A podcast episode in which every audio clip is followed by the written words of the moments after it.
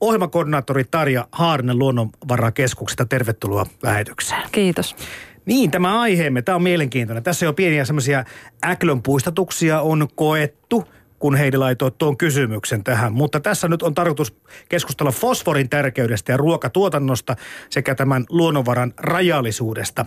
Ja sinä, Tarja Haarinen, olet työskennellyt pitkään siis ympäristöministeriössä että maa- ja metsätalousministeriössä ja nyt sitten lainassa Lukessa. Ja sinua on tämmöisellä hienolla tittelillä kuin lantakoordinaattori tituleerattu. Mistä sä oot saanut tämmöisen nimen? No joo, tosiaan mä oon nyt ollut kaksi vuotta tämmöisessä maatalouden ravinteet hyötykäyttöön hankkeessa. Ja siinä on tavoitteena se, että me saataisiin ylipäätään lannassa ja muissa orgaanisissa aineissa olevat ravinteet mahdollisimman tehokkaasti hyödynnettyä. Ja meillä syntyy Suomessa 20 miljoonaa tonnia lantaa, kotieläinten lantaa vuodessa. Ja siinä on 17,5 miljoonaa kiloa fosforia. Eli se on se tärkein, tärkein fosforin lähde, kierrätysfosforin lähde. Ja siitä oikeastaan tämä lantakoordinaattorin nimi. Ja mä oon sitä titteliä ylpeänä kantanut.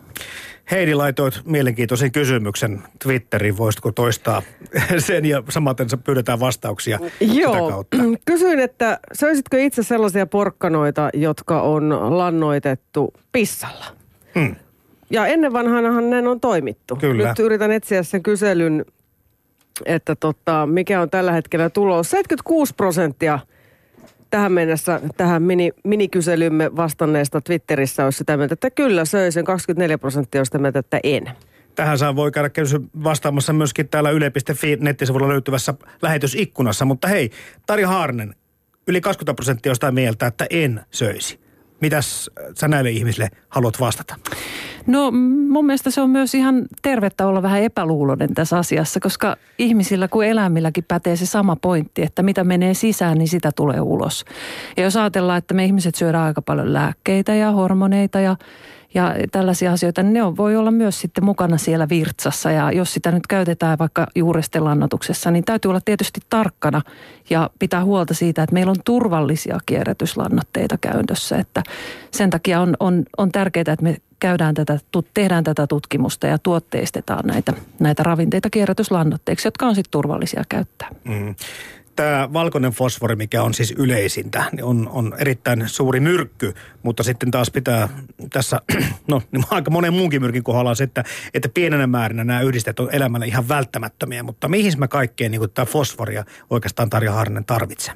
No fosforihan on ruoantuotannon elinehto, eli ilman fosforia meillä ei olisi ruokaa. Kasvit tarvitsee sitä kasvaakseen ja yhtä lailla sitten me ihmiset tarvitaan sitä ja meidän kotieläimet tarvitaan, eli me saadaan sitten ruoan ja rehun kautta sitä fosforia. Et ihmiselle muun muassa luuston kehitykselle niin tämä fosfori on ihan, ihan välttämätöntä. Eli ilman fosforia meillä ei olisi ruokaa. Niin me tämmöisen tiedon luin, että, että fosforiyhdisteet ovat tärkeitä siis kokonaan elämälle, mutta, mutta ja kaikissa eliöissähän näitä tämä fosforia on Kyllä. joitakin määriä. Kasvit saavat sitä nimenomaan näistä maaperän fosfaateista ja fosforin puute aiheuttaa kasvissa kasvun vähyyttä, tumman vihreää väriä laikkuja lehdissä ja häiritsee juurten kehitystä. Nyt kun on puhuttu siitä maailmanlaajuisesta fosforin loppumisesta, millainen uhkakuva Tarja Harnen tämä on? No jos katsotaan vähän eri lähteitä, niin niissä todetaan, että fosfori loppuu 50 jonkun sadan vuoden kuluttua. Eli mm. kysehän on nyt siitä, että ei se nyt heti ole mihinkään loppumassa. Mutta toinen asia, mikä tässä fosforissa on tärkeää, on se, että missä ne maailman fosforivarat sijaitsee. Eli suurimmat fosforivarat on Kiinassa, Yhdysvalloissa ja Marokossa. Ja jos ajatellaan niiden sijaintiin, niin ne on vähän tämmöisiä geopoliittisesti ehkä herkkiä alueita. Ja sen takia esimerkiksi EU on listannut fosforin 20 kriittisen raaka-aineen listalle. Ja se liittyy siihen, että se on siis taloudellisesti silloin tosi tärkeä merkitys ja sen saatavuus on turvattava. Eli kyse ei ole pelkästään siitä riittävyydestä, vaan siitä, että nämä alueet on sellaisia, että saadaanko sieltä sitten EU-hun EUn maatalouteen esimerkiksi fosforia. Ja mun täytyy sanoa, että EUn ainoat fosforivarat sijaitsee Suomessa. Onko tämä nyt hyvä uutinen vai huono uutinen? No periaatteessa se on hyvä uutinen, mutta huono uutinen siinä on se, että ne on tällä hetkellä norjalaisomistuksessa. Meisin kysyäkin, että kuka tämän niin kuin, laittaa taskuunsa tämän hyödyn tarvittaessa. Joo, tosiaan 2007 Suomen hallitus myi, myi silloin nämä, nämä varat tälle Jaralle. Ja, ja tota, jos nyt ajatellaan tätä fosforin niin kuin strategista merkitystä, niin sitä mm. voidaan miettiä, että oliko se hyvä kauppa. No, tämä rajallisuus ja ehkäpä ne kriittiset paikat, missä sitä tuotetaan tai mistä sitä löytyy, niin ehkä liittyy siihen, että oliko se nyt niin, että kahdeksan vuoden aikana tuo fosforin – hinta oli noussut 700 prosenttia. Joo, siellä on ollut semmoisia hintapiikkejä ja, ja vaihteluita ja ne näkyy tietysti sitten lannoitteiden hinnoissa. Että se on ihan järkyttävä nousu. Se on järkyttävä nousu ja se on tietysti aika iso, iso juttu ö, viljelijöille, kun tällainen hintapiikki tulee. Eli siinä mielessä kun me nyt haetaan näitä kierrätysravinteita ja kierrätyslannoitteita, niin tämä liittyy myös tähän maatalouden kannattavuuteen ja maatalouden ö, taloudellisuuteen. Tässä sitten ensimmäinen kysymys, mikä tähän aiheeseen liittyen pamahti jo tuossa heti kympin jälkeen, kun joku kyseli tuolla lähetysikkunassamme, että anteeksi mitä, että maapallo on suljettu järjestelmä, mihin se fosfori sitten katoaa, jos sitä kohtaa on pula? Fosfori ei katoa minnekään. Se on täällä kierrossa, mutta useimmiten se on väärässä paikassa. Ihan, ihan tota isossa mittakaavassa ja sitten se voi olla vaikka Suomen mittakaavassa väärässä paikassa tai se voi olla vaikka siellä maatilalla väärässä paikassa. Tai sitten pahimmillaan se voi olla vaikka vesistössä rehevöittämässä niitä vesistöjä ja aiheuttamassa meille näitä sinileväongelmia. No sitten sitäkin kysytään teillä meidän lähetysikkunassa osoitteessa yle.fi kautta puhe, että mistä se sinne virtsarakkoon, niin se fosfori oikein tulee? Tuleeko se ruoan mukana? Nyt mennään kyllä aika syvälle eh, ihmisen anatomia ja ruoansulatukseen. Olettaisin, että se kyllä tulee sieltä, mutta ihan tarkkaa vastausta en osaa tähän antaa. Niin, olet kuitenkin lantakoordinaattori, et mm, fysiologia. Kyllä, näin asiantuntija. Hei, nyt kun tuossa mainitsit siitä, että se fosfori päätyy väärään paikkaan ja puhut tuosta kotimaista ruokatuotannosta ja sen turvaamista, niin otetaanpas tähän mukaan sitten isäntämies.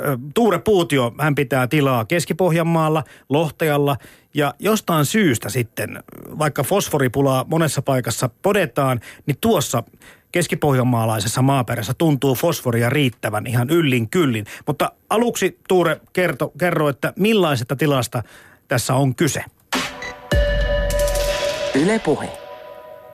No joo, meillähän on Serkun kanssa yhtiömuotoinen lypsykarja tilaa täällä Keski-Pohjanmaalla Lohtajalla 60 lypsylehmää, robottilypsyssä ja sitä saman verran puurtakarjaa siihen päälle. Ja tuo 90 hehtaaria suunnilleen. Ja mitäs kaikkea sillä pellolla tuotetaan muuta kuin rehua? No sitä tuotetaan rehua, he, heinä, kasveja, merehtiöille noin 5-60 hehtaaria, loppu on sitten viljalla ja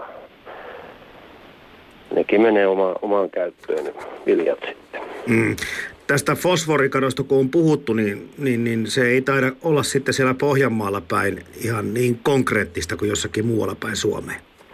No ei kyllä, on nähnyt kyllä kartan, että tämä, jos väritetään fosfori, niin kuusta kahtottuna suunnilleen tumminta puna, punaista on Keski-Pohjanmaalla. Täällä on, täällä on todella paljon lypsykarjoja ja myös nautatiloja ja jonkun verran sekaloita ja sitten lisäksi vielä kettu- ja minkkitarhoja, että kyllä me täällä fosforin puolesta varmaan pärjätään. Fosforia kun ei ole tarvinnut koskaan lisätä millekään pelloille siellä sun? Öö, ei nyt tuota, mun isännyyden aikana varmaan 30 25 vuoteen on fosforia pantu muuta kuin karjanlannan muodossa, että ei, ei, ei keinolannoitteina ollenkaan. Aikaisemmin on, oli yleislannoitteissa fosforia hieman joskus mukana, mutta ei enää ole Niin, onko se seurannut tätä keskustelua, kun sitten ollaan aika paljon huolissaan siitä, että fosfori olisi maailmasta loppumassa? Sitä arviota tietenkin monenlaisia, että milloin ja mitä se tarkoittaa, mutta, mutta onko nämä ajatukset koskaan mukana siellä pellonlaidalla? Joo, kyllähän tota, kasvithan tarvii fosforia. Fosforihan kuljettaa muita ravinteita, erittäin tärkeä ravine, että tuota kasvin ju, juuriston kannalta. Ja, ja, ja tuota, jos ei karjalla antaa, sekin kuitenkin on vähenemään päin karjatilat ja ruokaa tarvii tuottaa, niin totta kai se huolestuttaa. Ja jos olet kasviviljelijä, niin sitä tarvitaan. Että on, on seurannut kyllä ja tuota, tiedän, että maailman fosforivarat on upenemassa. Onhan sitä puhuttu julkisuudestakin, että kun ennen ihan, ihan niin kuin ihmislannotteillakin hoidettiin tätä kasvien lannottamista, niin, niin onko tästä viime aikoina ollut mitään puhetta maatiloillakaan? Ei, tietenkin, tietenkin fosforihan tulee, tulee kaikki ihmisistä ja puhdistamolietettä ja kaikkia. Että tätä, tätä on niin itse asiassa tätä on kyllä miettinyt tätä asiaa, että, että eläimethän tuottaa suunnilleen puolet ja ihmiset puolet karkeasti Suomenkin fosforivaroista, että mihin se, mihin se joutuu se loppufosfori, että ilmeisesti se levitetään se puhdistamolietteen fosforikin johonkin tien varsiin ja ynnä muihin, mutta tuota niin, se onkin mielenkiintoista, että maatalouden päästöyksen kaikki lasketaan yleensä, mm. mitä en koskaan ole kuullut muunlaisista päästöistä vesistöihin, että se, sitä asiaa on kyllä joskus miettinyt ja tuntuu vähän kummalliselta. Että onhan se mielenkiintoista, kun tuntuu, että kumpaa, kumpaa että, että joskus tuntuu, että syyllistetään vesistöjen saastuttamisesta fosforillakin. Mm. Ja se toisaalta, toiset on huolissaan, että se loppuu maailmasta. Että se on niin kuin, kyllähän se täällä ruohonjuuritasolla ihmetyttää ja sitten taas huomaa omista pelloistaan, että se fosfori on ja pysyy siellä. Että tämän kysymyksen halusin tutkijalle tai koordinaattorille esittää, että onko maaperässä fosforia vaan sitoutuneena ja se on ja pysyy siellä. Fosforia hirviä huono huuhtoutuu vesistöön, sen tiedän, että lähes mahdotonta. Et sitten siihen joutuu kuitenkin kasveille tuntua, että lisäämään sitä, vaikka maaperänsä iljavuusnäytteiden perusteella sitä olisikin. Tämä on semmoinen kysymys, vielä jos heitän konkreettisen esimerkit. Meilläkin on korkea viljelvuustutkimuksen pellolle tehdään korkean fosforin peltoja, johon ei ole pantu karjalantaa esimerkiksi viiteen vuoteen kertaakaan. Seuraavissa näytteissä siinä on fosfori sama ja ehkä jopa vähän korkeampi. Voihan viljelysnäytteessä pieniä, pieniä tuota, mittausheittoja olla, mutta tuota, kyllä se tosi hitaasti maa, maaperästä niin poistuu se maaperäfosfori, jos ollenkaan. Yle Puhe. Kiitos Tuure Puutio sinne Koiski-Pohjanmaalle Lohtajalle. No niin, ohjelmakoordinaattori Tarja Haaranen Luonnonvarakeskuksesta. Siinä tuli muutamiakin semmoisia kysymyksiä ja pohdintoja Tuurelta. Haluatko lähteä vastaamaan? Pitäisikö ensin ottaa tuosta kiinni? Miksi ihmeessä Pohjanmaa on semmoista seutua, että siellä, onko se totta, että sitä fosforia todellakin on maaperässä yllin kyllin?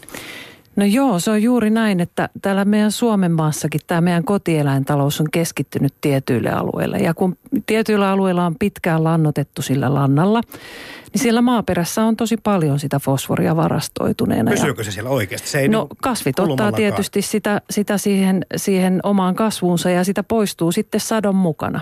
Mutta usein paikoin se fosforiluku siellä maassa on niin korkea, että niin kuin tässä todettiin, niin sinne ei ole tarvetta lannottaa ollenkaan. Että siellä on sitä fosforin varastoa. Hmm. Ja jos sinne sitten lannotettaisiin ikään kuin turhaa, niin sehän on juuri sitä, mikä sitten voi huuhtoutua helposti sinne vesistöihin pois. Ja jos ajatellaan koko Suomen Suomen tilannetta, niin yli puolet meidän lantafosforista syntyy Varsinais-Suomessa ja Pohjanmaan alueella. Ja sitten meillä on alueita, jossa siitä on huutava pula. Eli esimerkiksi Uudellamaalla ei ole juurikaan kotieläintuotantoa. Täällä on hyvin tämmöiset saviset pellot, johon kovasti kaivattaisiin sitä lantaa lannoitteeksi, koska siinä on myös sitä orgaanista aineesta. Eli se on hyvää sille maalle, hyvää humusta saadaan lisää, mikrobi, mikrobitoiminta lisääntyy ja se maa tulee ikään kuin elävämmäksi ja kuohkeammaksi. Ja me tarvittaisiin nyt joku keino sitten, niin. millä me saadaan ne ylimääräiset lannat ja lantafosfarit järkevästi ja taloudellisesti siirrettyä esimerkiksi tänne Uudenmaan pelloille, jossa sitä haluttaisiin lannatteeksi. Tämä on sikäli, onko tämä positiivinen ongelma, että meillä on myöskin tässä olemassa ratkaisu, jos se niin kuin jotenkin saataisiin vaan toimimaan tämä juttu. Juuri näin. Järkeväähän ei ole tietenkään ajella rekkojen kanssa lantarallia, jossa sitä sitä lietelantaa esimerkiksi kuskaillaan. Se ei ole taloudellisesti kannattava sekä ajelu ei ole ympäristön kannalta järkevää. Eli nyt meidän pitäisi sitten pystyä tuotteistamaan se esimerkiksi se lanta sellaiseksi lannoitteeksi, jota pystytään helposti säkeissä tai, tai järkevässä muodossa myymään ja, ja viemään eteenpäin. Ja meillä on monia eri tapoja prosessoida sitä lantaa ja yksi on esimerkiksi biokaasuttaa sitä ja silloin me saadaan vielä mukaan tämä energiantuotanto. Sitähän on tehty vähän täällä jo Suomessa. Kyllä on tehty ja kokeiltu ja tuntuu, että tällä hetkellä on aika monia hankkeita käynnistymässä, jossa, jossa siihen ollaan lähtemässä mukaan. Hmm. Sitten oli myöskin tuosta puhetta, että, että isännän kanssa, että näistä fosforistakin, mikä tänne vaikka rehevöittämään meidän rantoja päätyy, niin, niin puolet on ihmisen tuottamaa. Oliko se tuo arvio suurin piirtein sinne päin? No ihan tarkkaan en nyt lähde sanomaan, että mikä on ihmisen tuottamaa ja, ja mikä on sitten sen kotieläimen tuottamaa, mutta varmasti niitä päästöjä tulee monelta eri sektorilta ja mm. jokaisen tietysti täytyy tehdä se osansa. Ja täytyy kyllä sanoa, että viljelijät on tehnyt todella paljon tämän asian eteen. Mutta vielä kumminkin tämmöistä syyllistämistä kyllä jonkin verran julkisuudessa käydään. Niin, tämmöinen leima on helposti tullut ja, ja varmasti niin kuin missä tahansa toimijoissa niin on niitä, jotka osaa homman ihan viimeisen päälle hyvin. Ja, ja sitten mm. myös usein sääolojen takia joudutaan siihen tilanteeseen, että huuhtoutumisia tulee. Että tämä maatalous on sillä lailla erinkoinen elinkeino, että se on niin säiden armoilla. Tämä ihmispissan hyödyntäminen, tästäkin nyt sitten on tiettyjä niin kuin kokeiluja päällänsä tällä hetkellä. Ja, ja onko tämä vähän nyt sitten käynyt Tari Harna niin, että tämä olisi niin kuin vähän niin kuin nykypolvilta unohtunut? No kyllä varmaan on unohtunut ja, ja ehkä sitten ylipäätään tämä tämmöinen – ajatus siitä, että mistä se ruoka tulee ja miten sitä tuotetaan, niin se voi olla joillekin hyvin vierasta. Et mun mielestä tämä on tosi, tosi tärkeää, että me puhutaan näistä asioista ja ymmärretään, mitä nämä ravinteet on ja miten ne täällä kiertää ja miten me ollaan niin kuin osa sitä hommaa ja mistä se, mistä se ruoka todella tulee ja miten se saadaan aikaiseksi. Niin, viittaat sitten siihen, että me halua nähdä kyllä ö, eläinten teurastamista eikä, eikä kananpään katkaisuakaan, vaikka liha meille maistuisikin. Näinhän se on ja en mä tiedä, onko sitä nyt kaikkien välttämätöntä nähdäkään, mutta, mutta on ehkä hyvä niin kuin tietää, miten nämä ketjut toimii. Heidi. Ja pääsit tähän pissaa porkkanoille osastoon taas, joka on siis aivan suosikkini. Niin, lähetysikkunassamme muistellaan, että 60-luvulla isoäidillä oli tapana lannoittaa porkkanat ja muut pissavedelle. Ja sitä tätä kulma terästettiin vielä kahvin poroilla. Ja Twitterissä Jaakko on sitä mieltä, että minä kyllä söisin vaikka kompostoidulla kakalla lannoitettua ihmisen kiertokulku ehjäksi kakat kompostiin. Niin, tässä taitaa olla jo pieniä vaaranpaikkoja, että ehkä tuolla kakkaosastolla ei voi ihan lähteä tätä ongelmaa ratkaisemaan. Joo, täytyy tietysti pikkasen käsitellä niitä ennen kuin mm. laitetaan ihan, ihan tota suoraan lannoitteeksi, mutta täytyy muistaa, että kyllä niissäkin ne arvokkaat ravinteet on mukana. Mm. Ja sitten tässä jo heti kymmenen jälkeen tuli myöskin muutamia kommentteja ja siellä tämmöinen sana luomu vilahteli aika tiiviisti, eli, eli tämmöinen, kun itse sitten sitä – lantraa sitä pissaa ja sitten sillä lähi tuota puskia tai kukkapuskia tai marjapensata, mitä tahansa lannottaakin, niin se laitettiin niin kuin ikään kuin samaan kategorian luomutuotannon kanssa. Miten niin kuin luomutuotanto suhtautuu tämmöiseen niin kuin lisättyyn fosforiin? No luomutuotannossahan lähtökohta on se, että käytetään nimenomaan näitä kierrätyslannoitteita ja siinä mielessä voisi sanoa, että luomu on ikään kuin edelläkävijä. Ja siinä se myös näyttää mallia vähän tälle meidän tavanomaiselle tuotannolle, että, että nyt täällä tavanomaisen puolellakin haetaan näitä kierrätysravinteita, mitkä on siis luomussa ihan, ihan tota edellytys. Mm. Käydäänkö Suomessa tämmöistä innovaatiokeskustelua tämmöisen niin kuin lannoitteiden osalta? Puhutaanko mikä aika isosta asiasta ja merkittävästä asiasta koko ihmiskunnalle? No kyllä käydään, että mä olen tosiaan nyt kahden vuoden aikana, kun mulla on ollut mahdollisuus kiertää pitkin Suomea ja pitää tämmöisiä työpajoja eri toimijoiden kanssa, missä on mietitty sitten alueiden ongelmia ja niitä ratkaisuja, niin mä oon kyllä positiivisesti yllättynyt siitä, että miten ihmiset miettii miettii todella innovatiivisia juttuja tällä hetkellä. Se Onko liittyy... esimerkkiä kertoa? No on mulla jotakin esimerkkejä, että esimerkiksi tämmöisiä mielenkiintoisia yritysyhteistyökuvioita on ja, ja jossa haetaan sitä, että maatilat yhdessä tai sitten erilaisten yritysten kanssa voisi rakentaa sellaisen kokonaisuuden, joka olisi ikään kuin suljettu kierto. Ja siihen liittyy usein tämä energia. Eli siellä voidaan esimerkiksi on tiloja, joilta tulee lantaa, sitten tulee jotain kasvijätteitä, voidaan ottaa joku elintarvikeyritys, yritys, josta tulee sivuvirtona vaikka jotakin jätettä.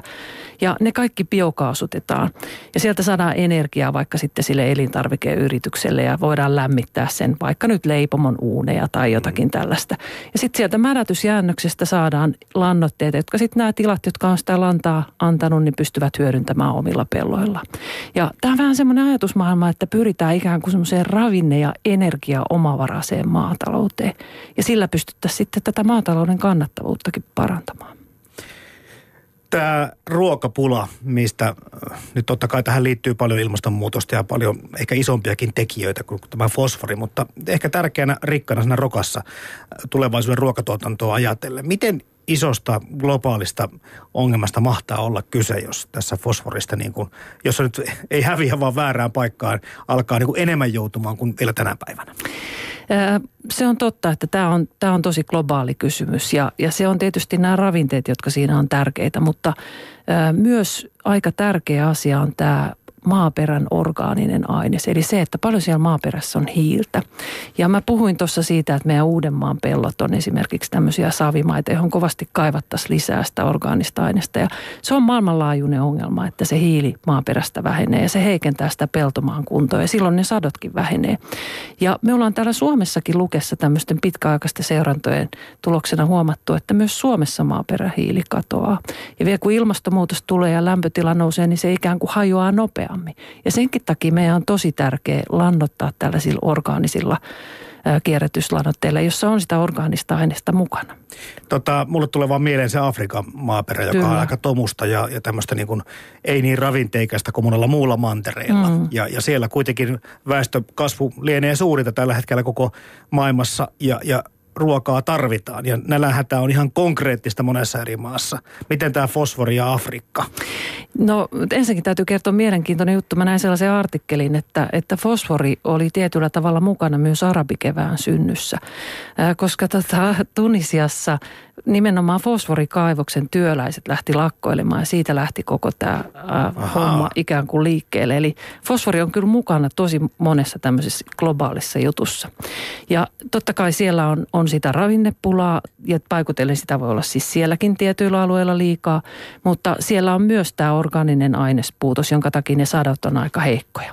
Ja meillä on mun pakko nyt vähän mainostaa. Meillä on Lukessa mm-hmm. mielenkiintoinen hanke myös menossa, jossa, jossa tämmöisen pyrolyysimenetelmän avulla niin tehdään sellaista biohiiltä, jota voidaan lisätä maahan ja, ja siitä saadaan sitten sitä hiiltä lisää sinne maahan. Ja Lukellaan Egyptin kanssa, egyptiläisten kanssa yhteinen hanke, jossa on saatu valtavia sadonlisäyksiä siellä Egyptissä aikaiseksi. Ja jos ajatellaan nyt vaikka tätä meidän maahanmuutto tilannetta, niin jos se, että siellä saadaan sadot kaksinkertaistumaan, niin se voi hyvin vaikuttaa siihen, kuinka paljon ihmiset lähtee liikkeelle näiltä alueilta. Niin, puhutaan näistä ilmastopakolaista tai sitten näistä ruokapakolaista, eikä pelkästään sodan uhrien tai jalkojen jääneistä, jääneistä pakolaista tai ihmiskohtaloista. Öö, mua vähän vaivaa nyt tämä homma, kun sä kerroit nyt sitten, kun mä tiesin, tiesin etukäteen vaan sen, että Suome, Suomessa on näitä EUn niin kuin fosforivarannoista pääosa, pääosa meidän maaperässä, tosi norjalaisomistuksessa. Mutta kun kerrot noista muista, missä ne sijaitsee, niin, niin voidaan kukaan välttyä koskaan tämmöiseltä, että se olisi tämmöisen niin kuin kansainvälisen kaupan tai jossakin vaiheessa kuin pörssikeinottelun tuote tai kohde tämmöinen fosfori. Jos nämä hinnat on jo noussut niin kuin satoja prosenttia jo nyt ja ne sijaitsee nimenomaan tämmöisellä alueella, kun kerroit äsken Kiinassa ja missä päin Yhdysvaltoja se olikaan, mm. niin aika tämmöisiä niin kuin sanot, öö, no ei voi sanoa, että ei välttämättä epävakaita paikkoja, mutta kuitenkin siis herkkiä paikkoja. Kyllä. Joo, kyllähän se niin on, että tämä EUn se, että EU nosti fosforin 20 kriittisen raaka-aineen listalle, niin kyllä se kertoo siitä, mm. että siihen liittyy tiettyjä uhkakuvia, mutta ne on tietenkin pitkän aikavälin uhkakuvia, eivätkä nyt ole toteutumassa.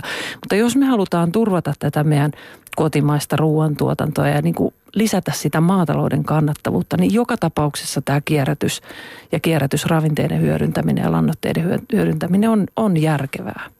Jäi vaan vielä katselemaan sitä, että piti kerrata, että mistä me saamme ihmiset fosforia eniten. Ja tässä nyt lukee, että maito, nyt jotenkin tämä vilja itse oikeutetusti, mutta myöskin lihaa sisältävistä tuo, ruuista. Ja yksittäisiä runsaasti fosforia sisältäviä elintarvikkeita ovat meille sulatejuustot, leseet, siemenet ja kananmunan keltoainen. Juustoissa nyt en tiedä suoraan, mistä se siihen tulee, mutta nämä leseet siemenet, kananmunan keltoaine tajuaa heti, että se on sieltä niin kuin nopeasti maaperästä ja kasvien kautta tullut. Kyllä. Mm. Tämä teidän, tai maatalouden ravinteet hyötykäyttöön hanke 2014-2016, se on nyt sitten loppumassa tänä vuonna ko? No tämä ensimmäinen vaihe päättyy ja, ja siirrytään niin sanottuun toiseen vaiheeseen, joka jatkuu tuonne 18 vuoden loppuun asti. Ja se on osa tätä hallituksen kiertotalouden kärkihanketta. Mm. Minkälaisia tavoitteita tässä, tässä sitten konkreettisesti on tässä, jos saadaan näitä ravinteita hyötykäyttöön?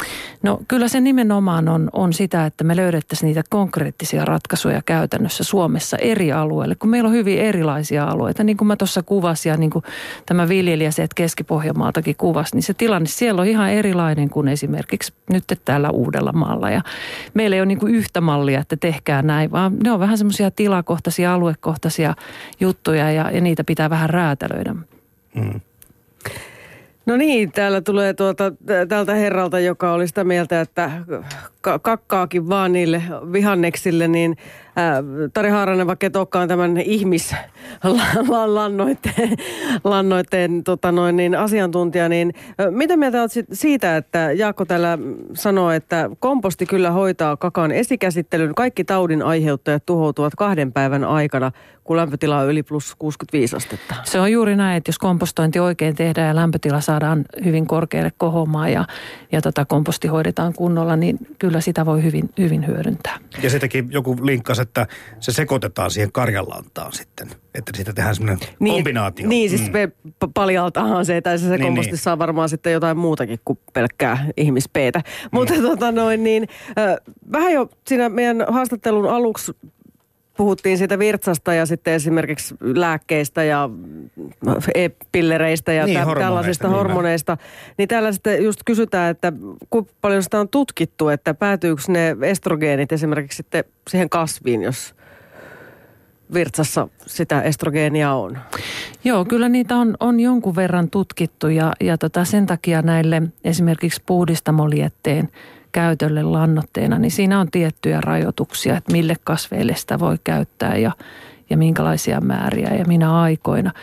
Ö, siis paljon on tutkittu, mutta paljon on myös sellaisia aineita, joista me ei ehkä vielä tiedetä. Ja sitten me ei tiedetä välttämättä niiden aineiden yh- yhteisvaikutuksesta. Ja tämä on hyvin semmoinen niin kuin – selvittämätön alue vielä ja tähän liittyy paljon just tätä tämmöistä epätietoisuutta. Eli varmaan on aihe, josta, josta tarvitaan lisää tutkimusta ja kuitenkin lähtökohta on se, että ne pitää olla turvallisia ne kierrätyslannoitteet. Mutta esimerkiksi sitten viherrakentamisessahan tämä puhdistamolietteen käyttö, kun ei tuoteta su- syö, syötäviä tuotteita, niin sehän on ihan järkevää ja hmm suositeltavaa. Niin, golfkentällä ei se mitään haittaa siellä. Kyllä. Mutta tämä Tarja Harnen kaiken kaikkiaan niin kuulostaa siltä, että meillä on paljon tietämystä ja tutkimusta, vaikka ei kaikkea tiedetäkään vielä. Ja myöskin mahdollisesti ratkaisun avaimia, jos puhutaan siitä, että, että ensin tämä oman maan tilanne kanssa saadaan hoidettua, mutta sitten tarjota näitä ratkaisuja, kuten tuossa kerroit sitten yhteistyöstä Egyptin kanssa ja muuta. Mm. Että meillä on niin kuin esittää tähän niin kuin jotain semmoista niin kuin vientituotteeksi kelpaavaa jopa. Kyllä joo, ja, ja tota, meillä on esimerkiksi siellä Pohjanmaalla paljon sellaista konepajayrittäjyyttä, jossa, jossa on kehitetty näitä erila, erilaisia prosessointitekniikkoja. Ja ne on juuri sellaista, mistä kyllä ollaan kovasti ulkomaillakin kiinnostuneita, koska tämä ongelmahan on yhteinen. Jossain Keski-Euroopassa, jossa nämä maapinta-alat on hirveän paljon pienemmät, niin tilanne on jo ihan toinen. Siellä on esimerkiksi Hollannissa ja, ja tuolla niin on ihan pakko prosessoida sitä. Laki vaatii, että pitää prosessoida sitä lantaa ja ne vie sitä sitten jo Ranskan puolelle. Ja, ja se tilanne on niin kuin paljon tiukempi siellä. Meillä ei olla vielä tällaisessa tilanteessa, mutta sen takia onkin viisasta, että me nyt toimitaan tässä vähän etukäteen ja myös hyödynnetään nämä taloudelliset vientimahdollisuudet, mitä tässä on. Tässä meillä on osaamista ja meillä on tutkittu, niin kuin sanoit, niin mm. tässä on mahdollisuuksia. Pitäisikö meidän vielä Heidi vilkasta loppuun, että minkälainen sitten äänestystulos lopulta tuossa Twitter-kyselyssä oli? No se ei ole hirveästi muuttunut Aha. se tu- tulos, että pikkasen enemmän on saanut kyllä ääniä tämä vaihtoehto, että porkkanaa lannoitettaisiin pissalla. Eli 77 prosenttia on vastannut, että kyllä ja 23 prosenttia on sitä mieltä, että en kyllä söisi. Eli tämän meidän jutustelumme aikana epätietoisten tai epäilevien mm. osuus on kasvanut.